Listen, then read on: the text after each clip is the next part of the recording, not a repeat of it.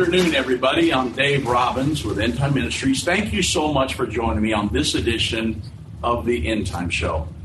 Wow, I am so excited to come to you today from Israel. We've had 83 people join us on the trip, and wow, what a trip it has been. We started out at the Mount of Olives, we went down through the Kidron Valley, we saw the Eastern Gate, we saw the Garden of Gethsemane, and down in the Kidron Valley, there's the Jehoshaphat's tomb. He is prophesied about the Battle of Armageddon. That's where the battle is going to culminate, right there in the Kidron Valley between the Temple Mount and the Mount of Olives. So Jehoshaphat's tomb is down there, Absalom's tomb is down there, and Zechariah's tomb is down there. Zechariah chapter 12, 13, and 14 is devoted to the Battle of Armageddon. So these guys are down there waiting on their prophecy to be fulfilled.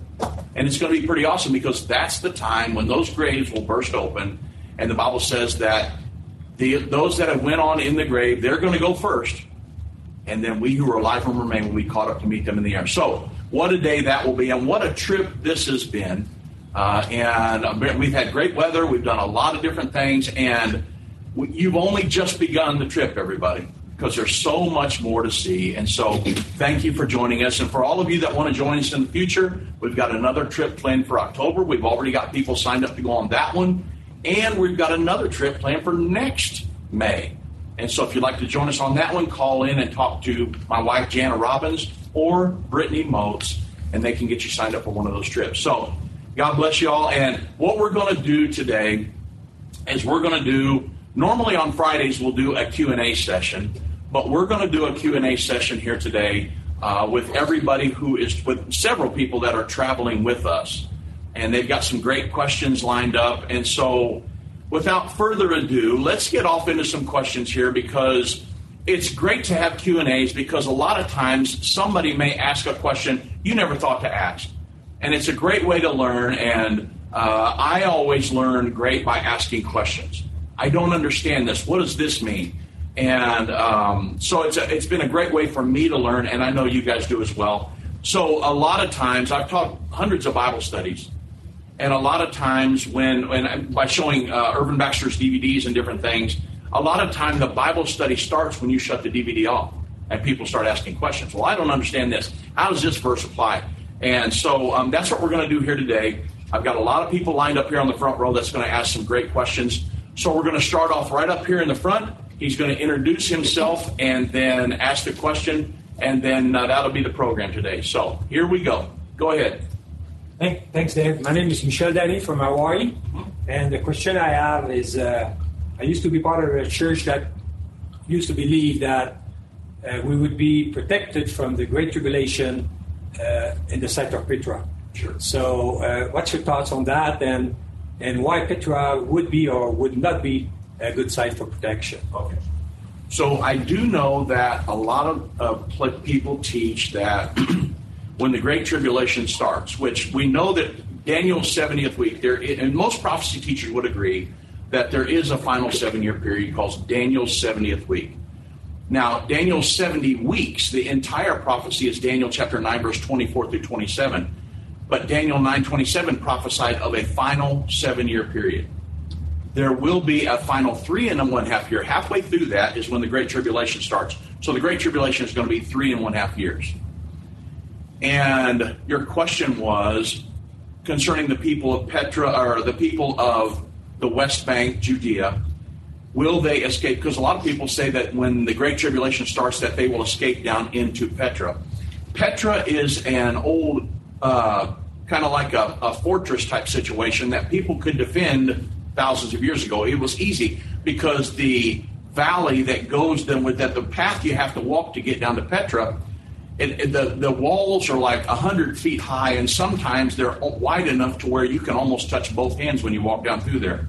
So it was easily defended because people could get up on top and have stacks of rocks. And if an army could thin down enough to where it was almost single file, they just start throwing rocks down there and it was easily defended. But with modern day warfare implements, it would be a death trap. One bomb blows the whole place up. And you can only fit when you get down there in the place that's down in the very bottom, the church and everything that's down there, the building would only hold about 800 people.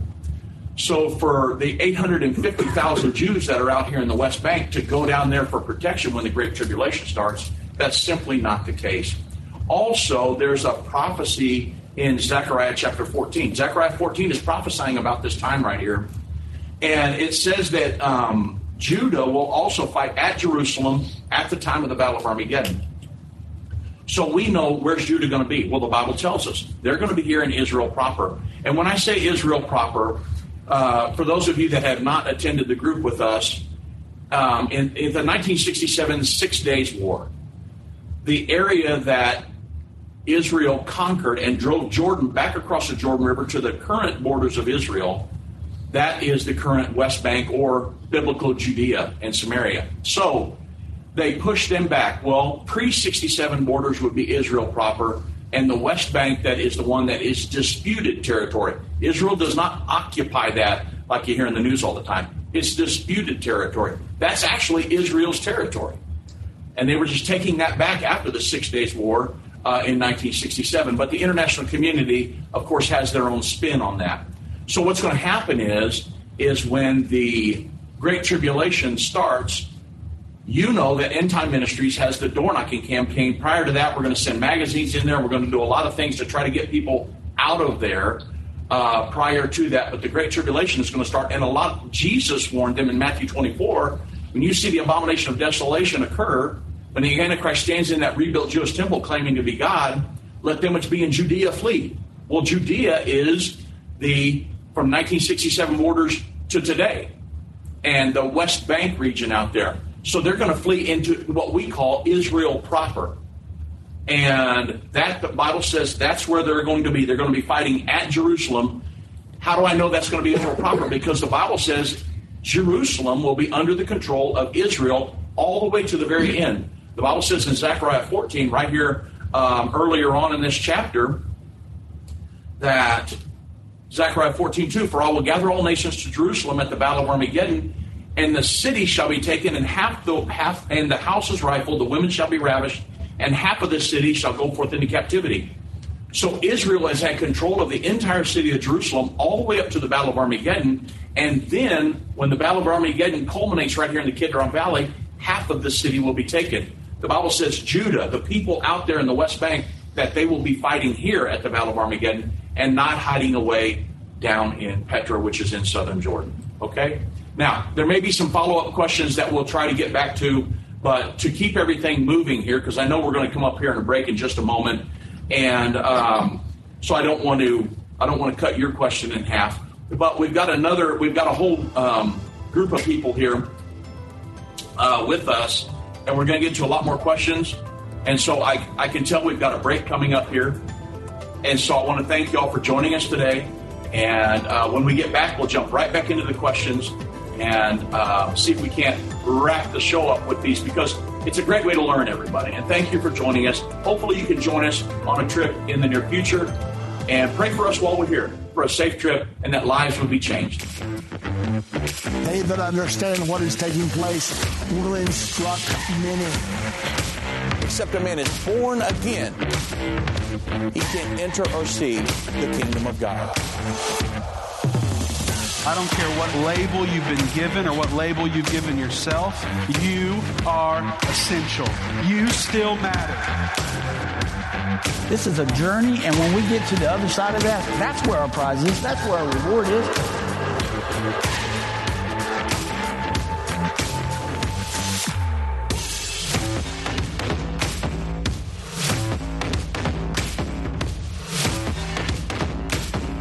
End time is not going anywhere.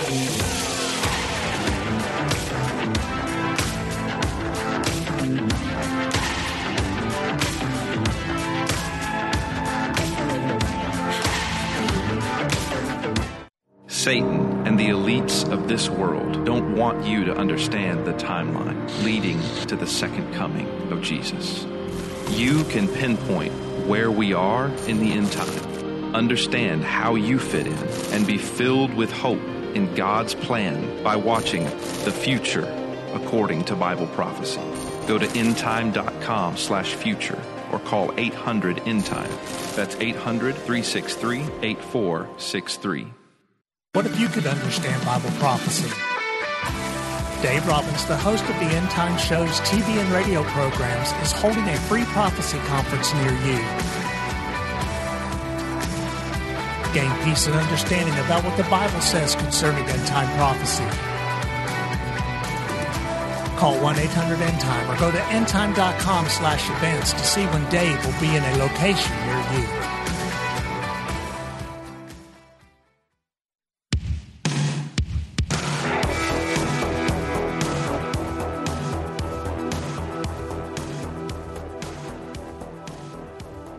Welcome back, everybody. Now we have got a very special program today. We, we are in in our Jerusalem Prophecy College in downtown Jerusalem. We're in the Cloud Building uh, at 97 Jaffa Street, and we brought 83 people with us. We're having a great tour.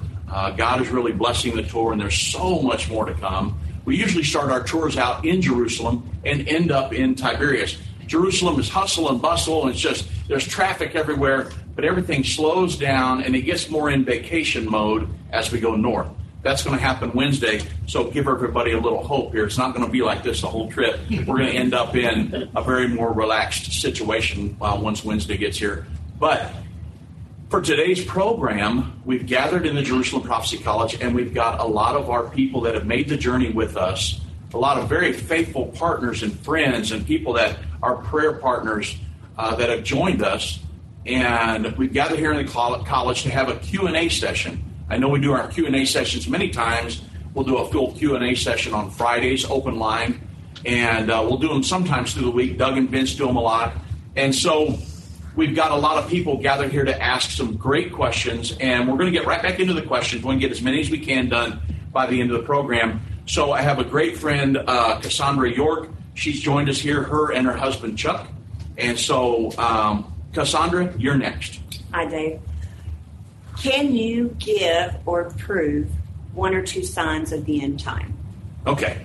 So, can I prove that we're in the end time? Cassandra and I had a conversation about this on the bus uh, this afternoon, and I told her, I said, that's a great question because I could go the rest of the hour just on that one question. Signs that we're in the end time. But some recognizable things that would let us know. Number one, the Bible says in Ezekiel chapter 37, Ezekiel's boneyard, that Ezekiel would be gathered back together out of the graves of a particular situation, gathered back together as a nation.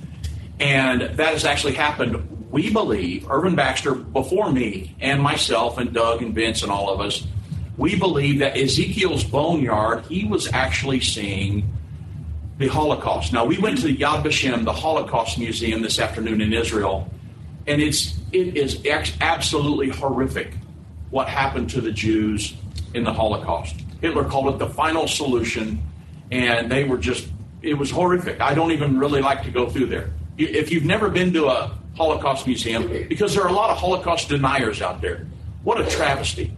If you've never been to a Holocaust museum, you need to know about that. People need to understand what these people went through. It was horrific. And, but Israel. We believe that that's in Ezekiel 37. God led Ezekiel and said, Look, I want you to prophesy to these bones. Ezekiel, do you think these bones could live? And Ezekiel says, I don't know, thou knowest. And God said, prophesy to them. And he starts bringing bone upon bone, leg bone to hip bone. They come back together. And they, the, their sinew started to come on bone and muscle on the sinew and then skin. And God breathed the breath of life back into them. And he says in Ezekiel 37, this is the whole house of Israel. I'm going to bring them all back together from the four winds, from the from the north, south, east, and west. I'm going to bring them back together. Well, it's a prophecy of the rebirth of the nation of Israel, and it's one of the most recognizable prophecies in the last 2,000 years. We are standing here as a fulfillment of Bible prophecy. The, the modern day nation of Israel. They went into exile back in 70 AD when Jerusalem was destroyed, the Temple Mount was the temple was burnt down, and they pitched off. There was not one stone left on another, and they were in an 1878 year exile all the way to May 14th, 1948. But God started bringing them back, and Jews actually started coming back prior to that with the help of the Jewish agency where we were at today. And I will tell you, when if you ever come to a tour with us, um, they, Devorah, who is our liaison with the Jewish agency, who helps Jews from all over the world make Aliyah back to Israel, they placed a plaque to my father-in-law. It's the only plaque of, of a Christian uh, dedicated to helping the Jewish people in the Jewish agency. It's devoted to my father-in-law, Irvin Baxter. It's in Devorah's office, and uh, we were so happy to see that um, today. But Israel coming back together. It's one of the ways we can absolutely prove it. It was supposed to happen just prior to the coming of Messiah, and it has already occurred back in May 14, 1948.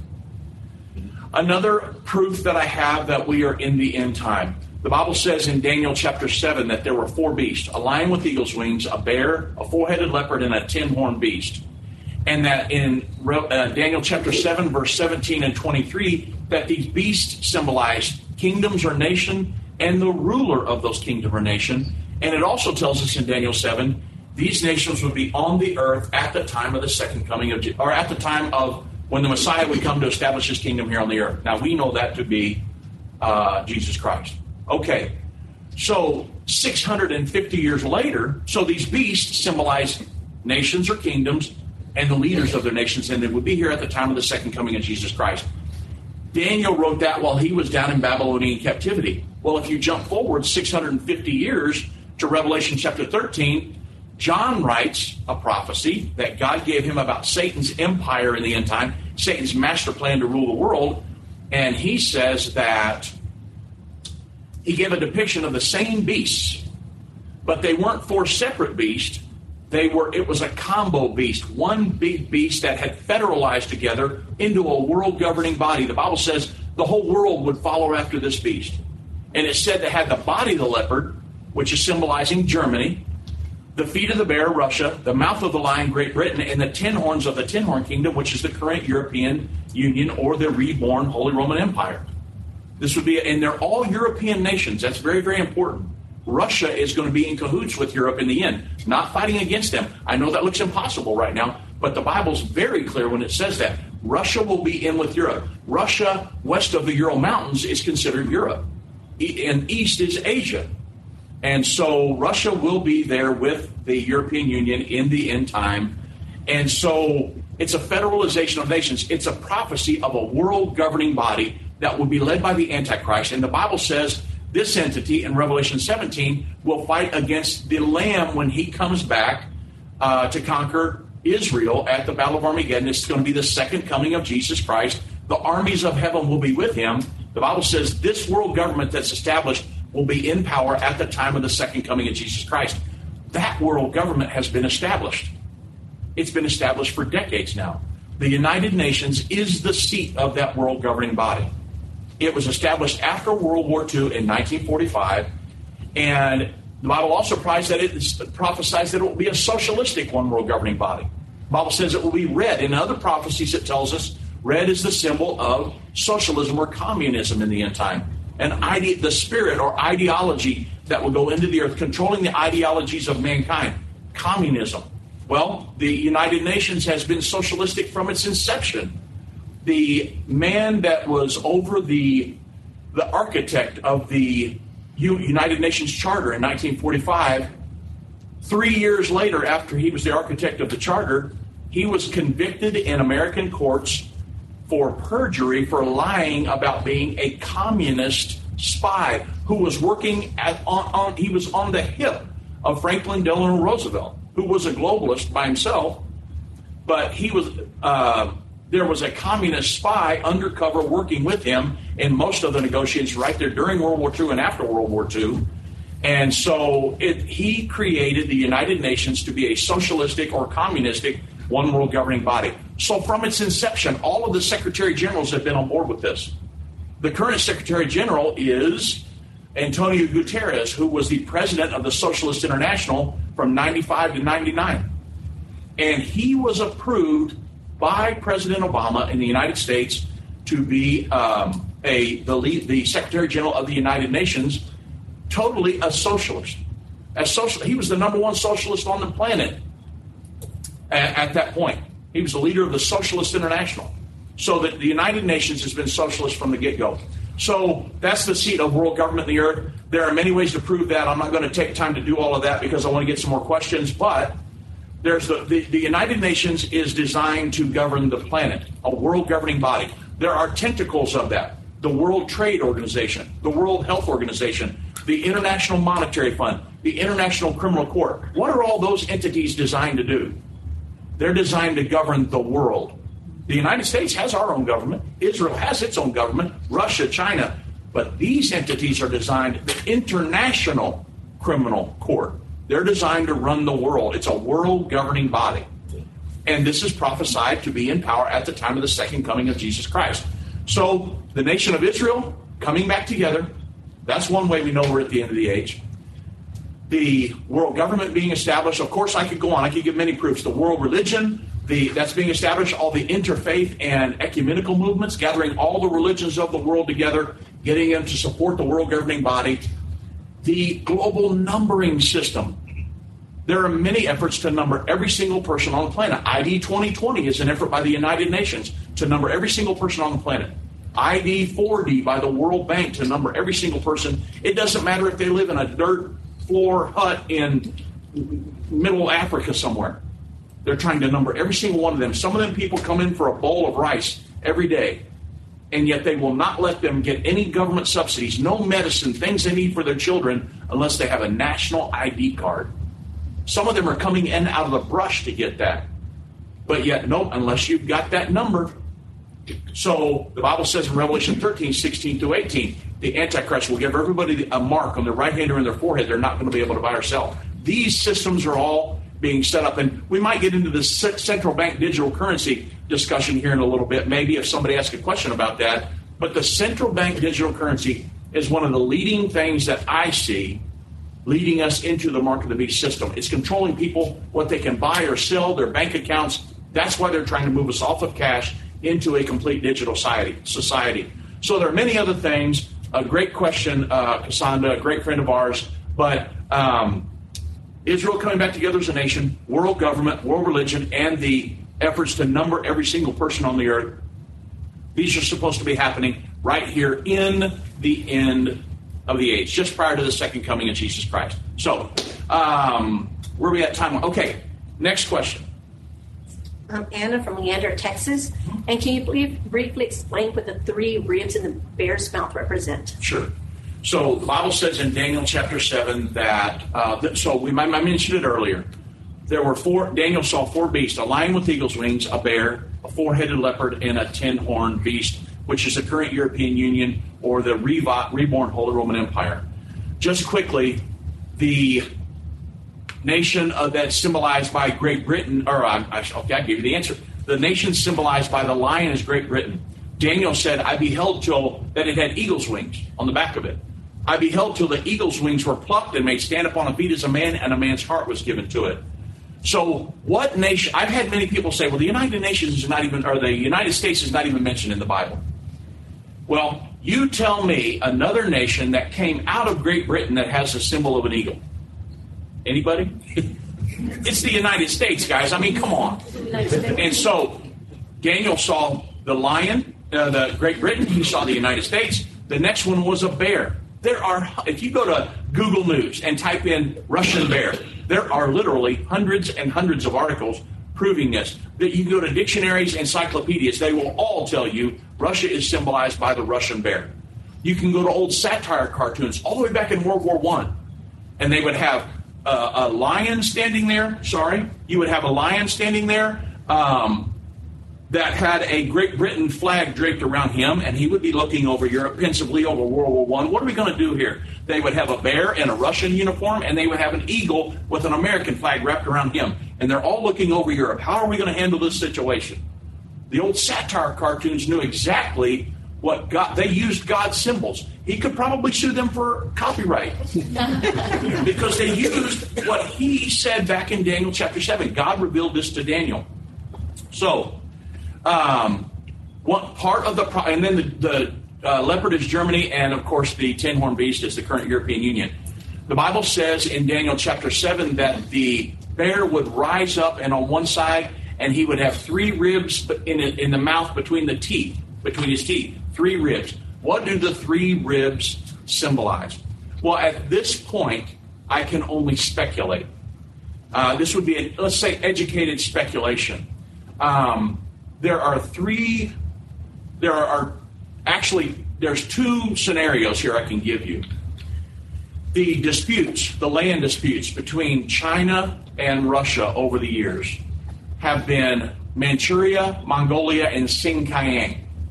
They, everyone says, hey, this is a geopolitical situation. There are land disputes, and not, it should be China's. No, it should be Russia's. It's the same thing going on with Ukraine, but it was between Russia and China. Manchuria, Mongolia, Xinjiang.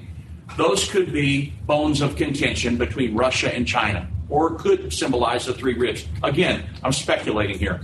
Also, the Baltic nations, um, Lithuania, Latvia, and Estonia. Those I actually have articles that say those are bones of just like Ukraine is a bone of contention with Russia. Those three nations, the Baltic nations, I've got articles that actually say those are bones of contention between Russia and the European Union. And you kind of get the gist of what's going on here with the Ukrainian situation if you've studied that at all. Well, they want to not only take back Ukraine, they want to take back the Baltic nations and much more of Eastern Europe. And so, with um, t- so to answer your question again, this is purely speculation, but the two one of those two scenarios is what I believe is probably the, the, the ribs or the bones of contention between other nations. Now, that's going to be one of the prophecies that we'll probably have to live through to where we can look back and say, okay, that was the bones of contention, that was the three ribs. Uh, there have been many prophecies we've had to do that for. There's no way that we could have understood the fifth trumpet with Iraq with the Iraq war with Saddam Hussein until we lived through that. There's no way we, we, there's no way we could have known that they have a king over them by the name of Saddam, which was the destroyer. So the ribs in the mouth of the bear, we're probably going to have to live through that to look back and say, okay, that's what it was. At this point, I can only speculate. God bless everybody. We'll be back to Q and A uh, right after the break, and looking forward to a great trip in Israel for the next few days want to go through this in the future? Symbols and prophecies within the book of Revelation have perplexed Christians and unbelievers around the world. In his final work, Revelation, the unveiling of Jesus Christ, Part 2, the late Irvin Baxter unlocks the mystery of the book of Revelation with in depth analysis and commentary like you've never heard before. These comprehensive study tools, available for $299, will deepen your biblical understanding. Don't miss this special offer. Call 1 800 End Time or go to endtime.com. Hi, I'm Judy Baxter. When Irvin and I got married, we didn't realize that our calling would be a prophetic ministry. Since we started End Time Ministries, there have been many times we weren't sure how we would pay the bills, but God has always provided. We started with the magazine, then went on radio and TV, and now we have the Jerusalem Prophecy College in Israel and online with End Time Plus. The mission has always been to reach people with the gospel of Jesus Christ and the end time message. Through the years, my husband would say, We will see revival like never before in the last days. We are living in the end time now. Thank you for walking this journey with us and continuing in prayer. You are a part of the team. Thank you for your generous support. It is necessary for God's purpose. The most important thing is that you are ready when the Lord comes. Our hope is to help prepare you for that day. God bless you, and we love you. Right back.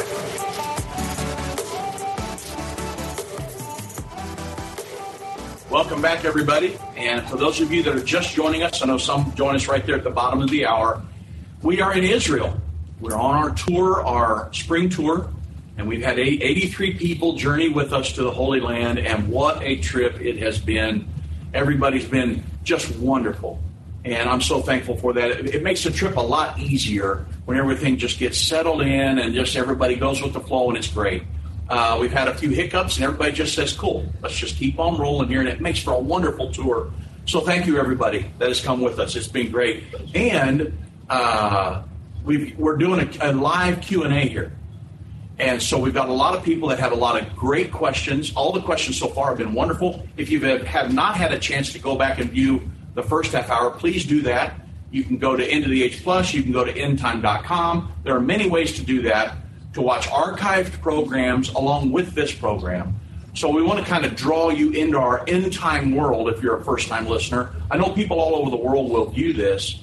And if you have any questions at all, you can either call 1 800 End Time, 1 800 363 8463, or you can email Doug Norvell at dnorvell at endtime.com or email Dave Robbins at drobbins at endtime.com. We'll answer all your questions. If you're needing help finding a good Bible believing, Bible teaching church in your area, contact one of us. We have sent thousands, literally thousands of people uh, to churches all over the world. We've got a hold of missionaries. I've got contacts all over the place to help you find a great Bible believing, Bible teaching church. Because what are we doing? We're in the end times and we are preparing people. Jesus Christ is coming back before very long, and you've got to be prepared for that. You do not want to be unprepared when we hear the trumpet sound. That what a travesty that would be. So we want to make sure that everybody is prepared for that. How do we do that? We teach the gospel of the kingdom of God. Jesus' message when he was here on the earth, he taught the gospel of the kingdom of God. Then he told his disciples, now you guys go teach the same message. What they teach? The gospel of the kingdom of God. So any God called man or woman in 2023, guess what their message is going to be? The gospel of the kingdom of God. The gospel works. It's the only thing will that, will work. Jesus said in uh, John 3, he told Nicodemus, except a man's born again, he can't enter or see the kingdom of God. We've got to teach the gospel of the kingdom of God. And end times mission statement is teaching the gospel of the kingdom of God to every person on earth because the end time is now. So, without further ado, we're going to get back into our Q&A session. I've got a great friend, friend of mine. His name is Bill Harity. Uh, many of you will remember uh, Bill and Melissa joined us on the tour, great friend of ours, and many of you will remember a few years ago, prior to the passing of my father-in-law, Irvin Baxter, that we were in a film called Trump 2024. And what it was supposed to be is we I was fairly convinced Trump was going to win the election again, and the the movie was about what, what it would be like post Trump 2024. We'd move into a world government, a lot of different things would happen. And my friend Bill Harity was the producer of that movie, Trump 2024. He came on the trip with us this time, and so um, he's the next one on uh, in the slot here. So, Bill, what's your question? So, Dave, you have this um, door knocking campaign to warn the settlers in the West Bank yes, of the coming Holocaust. Yes. Have you considered that the mark of the beast might happen before that time? So you might be saving them physically, but not eternally. Yeah. So uh, that's a fabulous question. Now, so I'll give you the scenario here. The the final seven years I talked about earlier. The Antichrist will be involved in getting the peace agreement signed at the beginning of that final seven years, but he's not going to be revealed until the abomination of desolation occurs three and a half years later. He will be involved in that, but you can imagine if there's a peace agreement signed right now between Israelis and the Palestinians, there will be hundreds and hundreds and hundreds of politicians from all over Europe, from the international community, that are going to be involved in getting that thing across the finish line. The Antichrist will be one of those individuals. But the Bible specifically tells us in 2 Thessalonians chapter 2 that he is revealed when he stands in that rebuilt Jewish temple and proclaims to be God. That's at the three and a half year mark of the final seven years. The, the mark of the beast cannot be doled out until the Antichrist comes into power and he is revealed.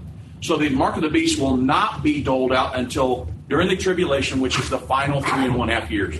You can't have the mark of the beast until you have the beast, right? Because what are the two things about taking the mark of the beast? What is that? The Bible says he's going to give everybody a mark in their right hand or in their forehead, and without that, you're not going to be able to buy or sell. It's going to all be about a pledge of allegiance, thereby worshiping the Antichrist. If you go through Revelation chapter 13, the word worship or worship is mentioned there five times. So the, the, the entire goal of the Antichrist, which most likely will be inhabited by Satan himself, will be to get the world body to worship him. Do you remember when uh, Satan tempted Jesus?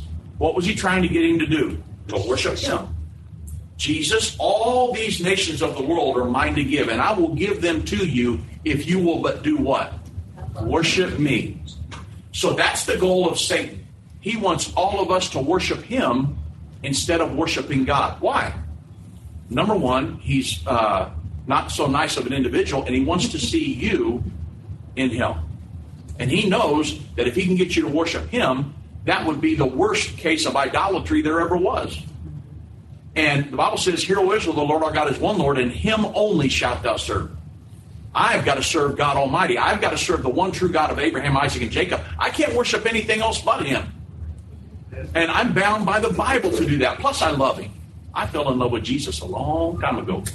And so I worship him and him only, period. I worship God. Well, so your to your question, when we have the in the the door knocking campaigns, we when the final seven years starts, we're going to send a magazine to every home in Israel, warning them about what's coming.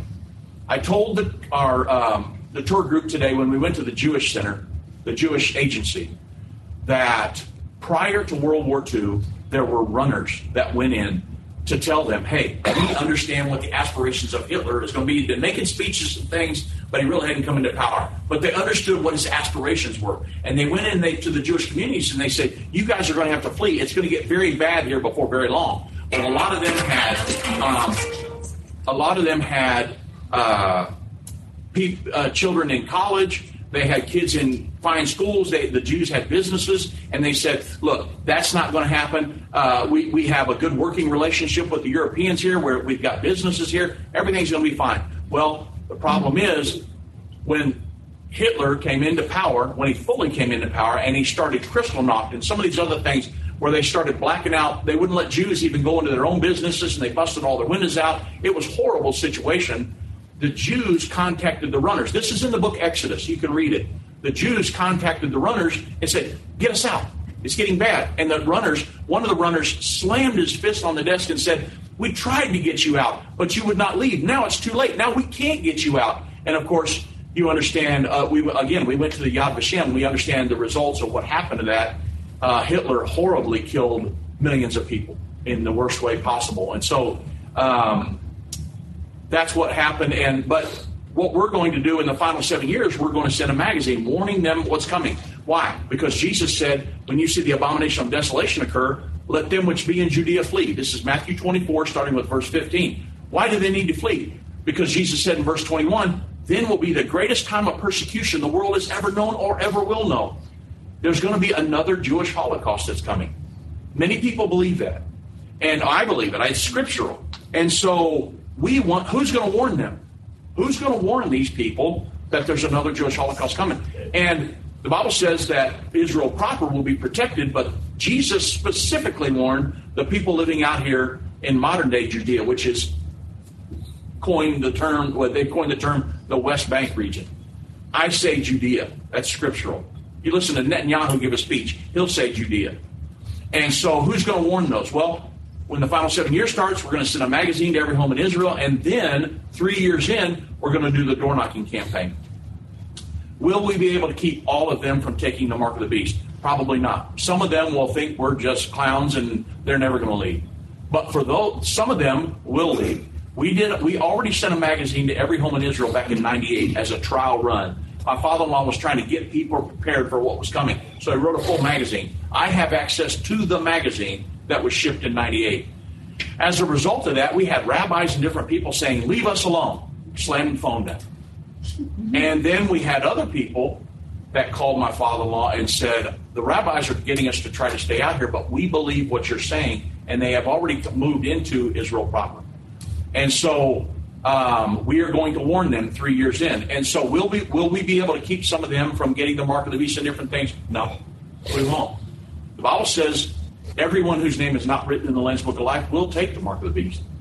And so we the only thing that we can do as a an organization is to try to get as many people as will listen. That's the only thing we can do. If somebody has just eaten Thanksgiving dinner and they're not hungry, it's hard to get them to eat a, even a bite of their favorite pie, right? They're not hungry. But if somebody is hungry, you can give them um, stale water or you can give them something that doesn't taste very good, something you wouldn't eat normally. But I don't care if it's got a little bit of, of, of uh, you know, uh, some green on it. I'll, I'll scrape that off the top and I'll eat because I am hungry. Give it to me. I'm hungry. I'm hungry. Well, guess what? we're looking for the hungry ones. That's who we're looking for. And so, in all your efforts to win souls and to help people in the end time, you're looking for hungry people. Some people will shun you. I understand that. But the ones that are hungry and sincere, they're going to say, Tell me, I want to know what the Bible says. I want to align my life up with the Word of God. So that's what we're going to be doing to the Jews uh, in the end time. We're going to do the best we can to help as many as we can. Like the runners prior to World War II. We are the runners. We're going to play the role of the runners. The Jewish agency is going to play a role. Devorah, they're playing the role of the runners now. There are Jews getting persecuted all around the world right now. Some of the nations, Devorah can't tell us where they're at. She's not allowed. But it's so devastating what they're doing there that she'll say, We need help. And we have had faithful partners over the years that have given to that. We've given uh, a lot of money um, to get these Jews out of here because God told Abraham, I'll bless them that bless you and I'll curse them that curse you. And you know what? I believe the Bible. And we live by that. And so, and God has always helped us along the way. So, uh, hopefully that answered your question. Great question, Bill. Thank, Thank you very much. Thank you. Okay, um, next, my good friend Jim Morris uh, from just north of our television studios. You live up in, aren't you up in Allen? McKinney. McKinney, uh, just north of Plano there in, down in Texas. So, um, Jim, what's your question, my friend? So I know that the seventh trumpet is the rapture. Correct. At the end of the fourth trumpet in Revelation 8, it says the three woes coming, which are the fifth, sixth, and seventh trumpet. Yeah. And then when the two witnesses are spoken to, it says, come up here. And then right after that, it says the second woe has ended, the third woe is coming quickly. Yes. How can the rapture be when the two witnesses go up if that's part of the second woe? Okay. So if you, when we talk about the end of, um, let me go there, and that way I'll bring everybody in on the conversation. Because the Bible says there's three woes, okay? In Revelation 8:13, John said, "And I beheld an angel flying through the midst of heaven, saying with a loud voice, Woe, woe, woe to the inhabitants of the earth, by reason of the voices of the trumpet of the three angels which are yet to sound. And so that's just after the fourth trumpet, which is Revelation 8:12. Then we jump to, well, we're coming up on a break here, Jim. And so I tell you what, everybody, for those of you that have not been able to join us in, on an Israel tour, wow, what a time we are having. I would encourage you, if you'd like to go in the very near future, we're going to be going again in October. We've already got people signed up for that. We're going to be going again next spring. There is a potential be, could be going on a Greek island cruise at that point. But the Isle of Patmos and Ephesus, my wife's working on that right now. I've been part of the End Time family from the beginning over 30 years ago when my parents, Irvin and Judy Baxter, began ministry from the recliner in our living room. My name is Jana Robbins. I have the pleasure of connecting with our incredible partners every day. End Time is a small nonprofit that runs a high traffic website, a daily TV and radio show, the Prophecy College in Jerusalem, and more. Although we have less than 30 team members, we are able to serve tens of millions of people each month. We survive on the goodness of God and donations averaging about $50. If everyone hearing this message gave $22, our financial needs would be met for the year. If you only give to one cause per month, please consider partnering with End Time to help get the message of our soon coming King out to the world. Call us at 1 800 End Time to give today or go to endtime.com to become a monthly or one time partner.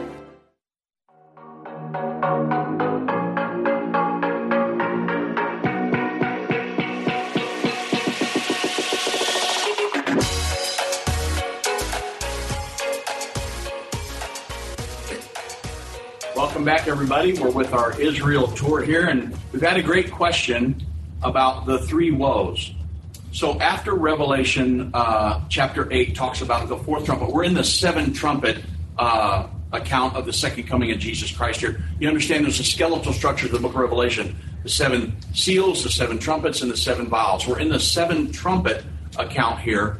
And after in Revelation 8:13, it talks about and I heard, and, and, and I beheld and heard an angel flying through the midst of heaven, saying with a loud voice, Woe, woe, woe to the inhabitants of the earth, by reason of the other voices in the trumpets of the three angels which are yet to sound. That will be trumpet 5, 6, and 7. Then in Revelation 9 12, it says, One woe is past. So the seventh trump, or the fifth trumpet, is the first woe. Then we jump to Revelation 11, 14, and it says, well, so after that, immediately in Revelation 9, verse 13, it goes into the sixth trumpet. And then you come to Revelation chapter 10. The sixth trumpet is the is World War III. Loose the four angels bound in the great river Euphrates, for to kill a third of all of mankind. It's it's World War III. The sixth trumpet there. Revelation verse um, Revelation chapter 9, verse 13 through 21. Then you skip a chapter and you go to Revelation 11, 14. And in Revelation 11, um, in Revelation 11, 1 and 2, it talks about John. Measure the temple, but don't measure the outer court because it's trodden down of the Gentiles uh, for 42 months. Uh, measure the temple, but don't measure the outer court. Well, and then he goes into the two, the account of the two witnesses. And when it gets down to Revelation 11, 14, or just prior to that, it says at the end of their ministry that they will be killed, lay in the streets for three and a half days. And then after three and a half days, the Spirit of life of God entered them, and they stood up on their feet, and great fear fell upon all the people. And a great voice from heaven saying unto them, Come up hither. And they ascended up to heaven in a cloud, and in their enemies beheld them. And then the Bible says, And in that same hour, there was a great earthquake. So this is a depiction of the rapture. It all happens at the same time right here because the seventh trumpet is the second coming of Jesus Christ and when the rapture occurs. So the question that Jim asked was, in right in between all of that, the Bible says the second woe was past. What's the second woe? That's the sixth trumpet war. And behold, the third woe cometh quickly. So the question was, how can this be the rapture? Give me your question specifically again. So the rapture happens, seventh trumpet, which is the third woe. That's correct. After the witnesses go up, the second woe has ended. Okay, so the fact of the matter is, is that the second woe ended back in at the end of the World War III. Let me tell you how I know that. Because World War III occurs, and you've got to be able to prove when World War III occurs. Because World War III, I can prove that World War III has to occur prior to the Great Tribulation. The seventh, the seventh trumpet of um, the se- the seventh trump is the second coming of Jesus Christ and the Battle of Armageddon. So World War III and the Battle of Armageddon are two separate wars. You've got to be able to prove when World War III happens. A lot of people believe that the Great Tribulation could be World War III because one third of the world's population is going to be destroyed. But once you understand how the Bible is laid out here, in Revelation 9, verse 13 through 21, that's when the World War III happens. Then you, so that's when that ends, that's the end of the second woe. A lot of people say, well, because it says Revelation 11, 14 right here, that's what it ended. However, in Revelation 9, verse um, 13 through 21, it's World War III. And then you move into Revelation chapter 10, where you see the angel standing in, with one foot on the land, one foot on the sea, and he declares that delay shall be no longer. What's he talking about? He's talking about the beginning of the Great Tribulation, that final three and one half year period. So he announces the beginning of the Great Tribulation, the final three and one half years, and then you move right into 11, where it talks about John, measure the temple, but don't measure the outer court because it will be trodden down to the Gentiles, trodden down to the Gentiles for 42 months, that three and a half year period. And it gives an account of the two witnesses, which uh, their ministry lasts for 1,260 days or for three and one half years. So the announcement comes in 10, and then we start the final three and one half years. The World War III has happened prior to that. Now, it can be confusing if you go to Revelation 14 and it says, the second woe is past, behold, the third woe has come, because it, it would lead you to believe that the second woe ends right there at the time of the seventh trumpet. But it actually ha- occurred prior to the final three and one half years happening, and then uh, the seventh trumpet or the and the Battle of Armageddon happens at the very end. They're two totally separate wars and um, so don't be confused by that because the Bible does say when they are called up in that same hour is a great is the great earthquake. The Bible says when God comes back, plants his feet upon the Mount of Olives, we talked about it the other day, there's going to be a great earthquake that splits all that right there. And so that's the exact same earthquake that's being talked about right here, and that helps us to know with the timing of the rapture and the woes. You've got to be able to explain the sixth trumpet war happens prior to the Great Tribulation. Help you out, Jim? Thank you. Okay.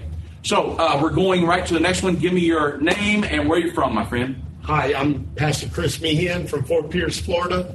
I'd like to get your take on what happens to the unsaved and those that take the mark of the beast after the Battle of Armageddon. Okay. So you, there is an account. So we don't know. There will be humans, mortals, that live into the 1,000 year millennium reign after the second coming of Jesus Christ. Who that is, I cannot give you. I, I cannot give you a conclusive answer to that because um, the Bible says in the book of Isaiah that a sinner dying at 100 years old will be considered but a child. So we know that there will be mortal sinners living into that time. But lifespans will be elongated like they were originally. There will be people that live almost the entire 1,000 years. There were people that lived six, seven, eight, nine hundred years back in the Old Testament. You remember, and so there will be it will be elongated again, and you go kind of into an Armageddon type situation. But who gets to live into the millennial reign? I've really been praying and asking God to help me with this. I don't I, I don't know if I have a conclusive answer or not. But if you go back to Matthew chapter 13, to the parable of the wheat and the tares, the Bible says that the, at the time of the. So what happened is, uh, it's a parable, and Jesus is telling him, he said there's a sower, he went in, and he sowed a field, and the field came up with wheat and tares, or let's say weeds that come up amongst it. And the harvesters came in and said, Well, didn't you use good seed? I mean, how did you get all these tares in this wheat? And he said, An enemy hath done this. That went in and sowed these tares. And they said, Well, do you want us to go in and pull the wheat up or pull the tares up? And he said, No. Wait until the time of the harvest. At the time of the harvest, then we'll go in and we'll gather them both together.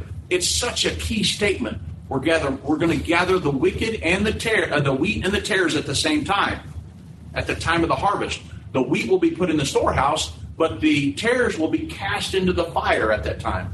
At the time of the harvest, Jesus is prophesying. He's, he's, he's telling a parable, but he's really prophesying about what's coming. So then on down in Matthew 13, it tells the, it um, gives the interpretation of that parable. What did that mean? He said, well, the Lord is the one that sowed the harvest into the world. And the seed is the word of God, and the um, the the wheat are the saved individuals. The tares are the wicked ones. They're the unsaved individuals. And the Bible says that the reapers are the angels. This is going to be right here at the time of the rapture. It's what it's talking about. And he said the tares would be put in the storehouse. The um, unsaved ones would be cast into the fire, into the furnace. Now, I, it's it's kind of eerie to talk about that because I don't want to see anybody go into a furnace. But I do know that humans will be cast into the lake of fire at the time of the second coming of Jesus Christ. How do I know that?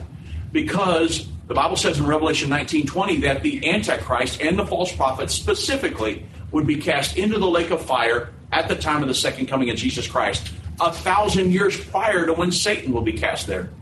Satan is bound in the bottomless pit, but the Bible says he's cast into the lake of fire where the Antichrist and the false prophet are, specifically in Revelation chapter 20, after the 1,000 year millennial reign. So there, there will it, it, appears there will be people judged at the time of the second coming of Jesus Christ. So the question is, who gets to live? That then then becomes the question: who gets to live into the 1,000 year millennial reign? The, only thing I can tell you is that there is a precedent in the Old Testament when the Israelites came out of Egyptian bondage. You've all seen Charlton Heston's Ten Commandments. Okay, he brings them out of the the uh, out of Egyptian bondage. They go through the wilderness, and he's going to bring them to the promised land. Okay. And because of their unbelief, their murmuring complaining, complaining, God says, Okay, Moses, number one, you smoked the rock when I told you to speak to us, so you're not going in. You're going to get to see it. And I've stood where Moses stood to look down across into the promised land. But he said, and only those 19 years old and down will be allowed to go into the promised land. There was an age of accountability where those youngsters were not held accountable for the sins of their parents, and they were allowed to enter in. But those parents died off out in the wilderness. They were never allowed to enter in. Well, now we're coming up to another promised land. And the Bible says that God will come back and he will give his reward to the saints and to the prophets. But he's also, there are other people that are not, he, Jesus, the same Lord that's coming back, prophesied about the wheat and the tares when people will be judged. is it possible that those people could be cast into the fire at that time? I cannot give you a conclusive answer. I would lean towards yes, but can I prove that conclusively? I have not tied all of it in on 100%. I do know the Antichrist and the false prophet will. And so it is likely. Jesus also told the parable of the rich man and Lazarus, where he actually was in a an eternal situation where he was. The Bible says he was uh, being consumed with the flames. He was in the tortured of the flames. That's why he asked Lazarus to come and please just have Lazarus. I don't care what shape he's in. He was a beggar. He was nasty and filthy. But having dipped his water, dip his finger in a thing of water and just touch my tongue. And Abraham said, "No, there's a great gulf between us. We, I can't get to you, and you can't get to me." And so, it's. I, I, can I give a conclusive answer? Here's all I can say: Be prepared to make the rapture. You don't have to worry about it. That's number one. Be ready to go. It is a great question, and I've asked God to help me with that. I think that I think that there will be people judged at that point. The Bible also says that there will be a time when God will set all the nations before him, and he's going to put some on the left and some on the right. Some on the left he'll bring in to be with him, and the ones on the right that uh, he will cast them into um, into an everlasting flame, uh, where the where the fire is not quenched and the worm dieth not. I don't want to go there. I don't. I don't want there to be one tenth of one percent chance that I might go there. And so I'm going to be prepared to go. I'm going to, if the rapture sounds, I'm going. Uh, and I, I want to be ones, one of the ones that's ruling and reigning as kings and priests with the Lord, um, right there in the millennial reign. I do not want to be one of the mortals that live in there. That you're playing. I've actually had people tell me, well, I'll get ready on the other side. If there's going to be a ch- chance for salvation, I'll get ready on the other side. I've told my father-in-law about that, and he was like, Dave, he said it's really a heart condition with most people if they're not going to get ready on this side, if they want, don't, don't want to align their life up to the Word of God on this side, they won't do it on the other side. It's a heart condition with them. They don't want to serve God. They want to run their own life. I don't want God telling me what to do. I'm going to run my own life. And so he said it's a heart condition. Plus, you would have to say, I'm going to make it through World War III. I'm going to make it through the Great Tribulation. I'm going to make it through the Battle of Armageddon. And then on the other side, perhaps I might decide just to get ready to be, to, just to serve the Lord at that point. Well, you're really playing Russian roulette with your soul. There's no way I would do that. I don't care what I have to do. I'm going to make myself ready on this side to meet the Lord. Right. That's number one. So, wow. Um, thank y'all very much for being here. We're coming to the end of the program. Man, so many great questions. Uh, and I, I, didn't get to everybody. Hopefully, we get to answer all their questions before the end of the tour. But I want to say God bless each and every, every one of you. If you have a chance in the future to go on an Israeli tour with us, I would implore you to do that. It's a once in a lifetime trip to many people. And I want to say God bless each and every one of you. Thank you for following us. Thanks you for listening. And if you need a good Bible believing teaching church, contact myself or Doug Norvell or call 1 800 363 8463. That's 1 800 End Time. God bless each and every one of you. Please remember us in your prayers as we remember you as well.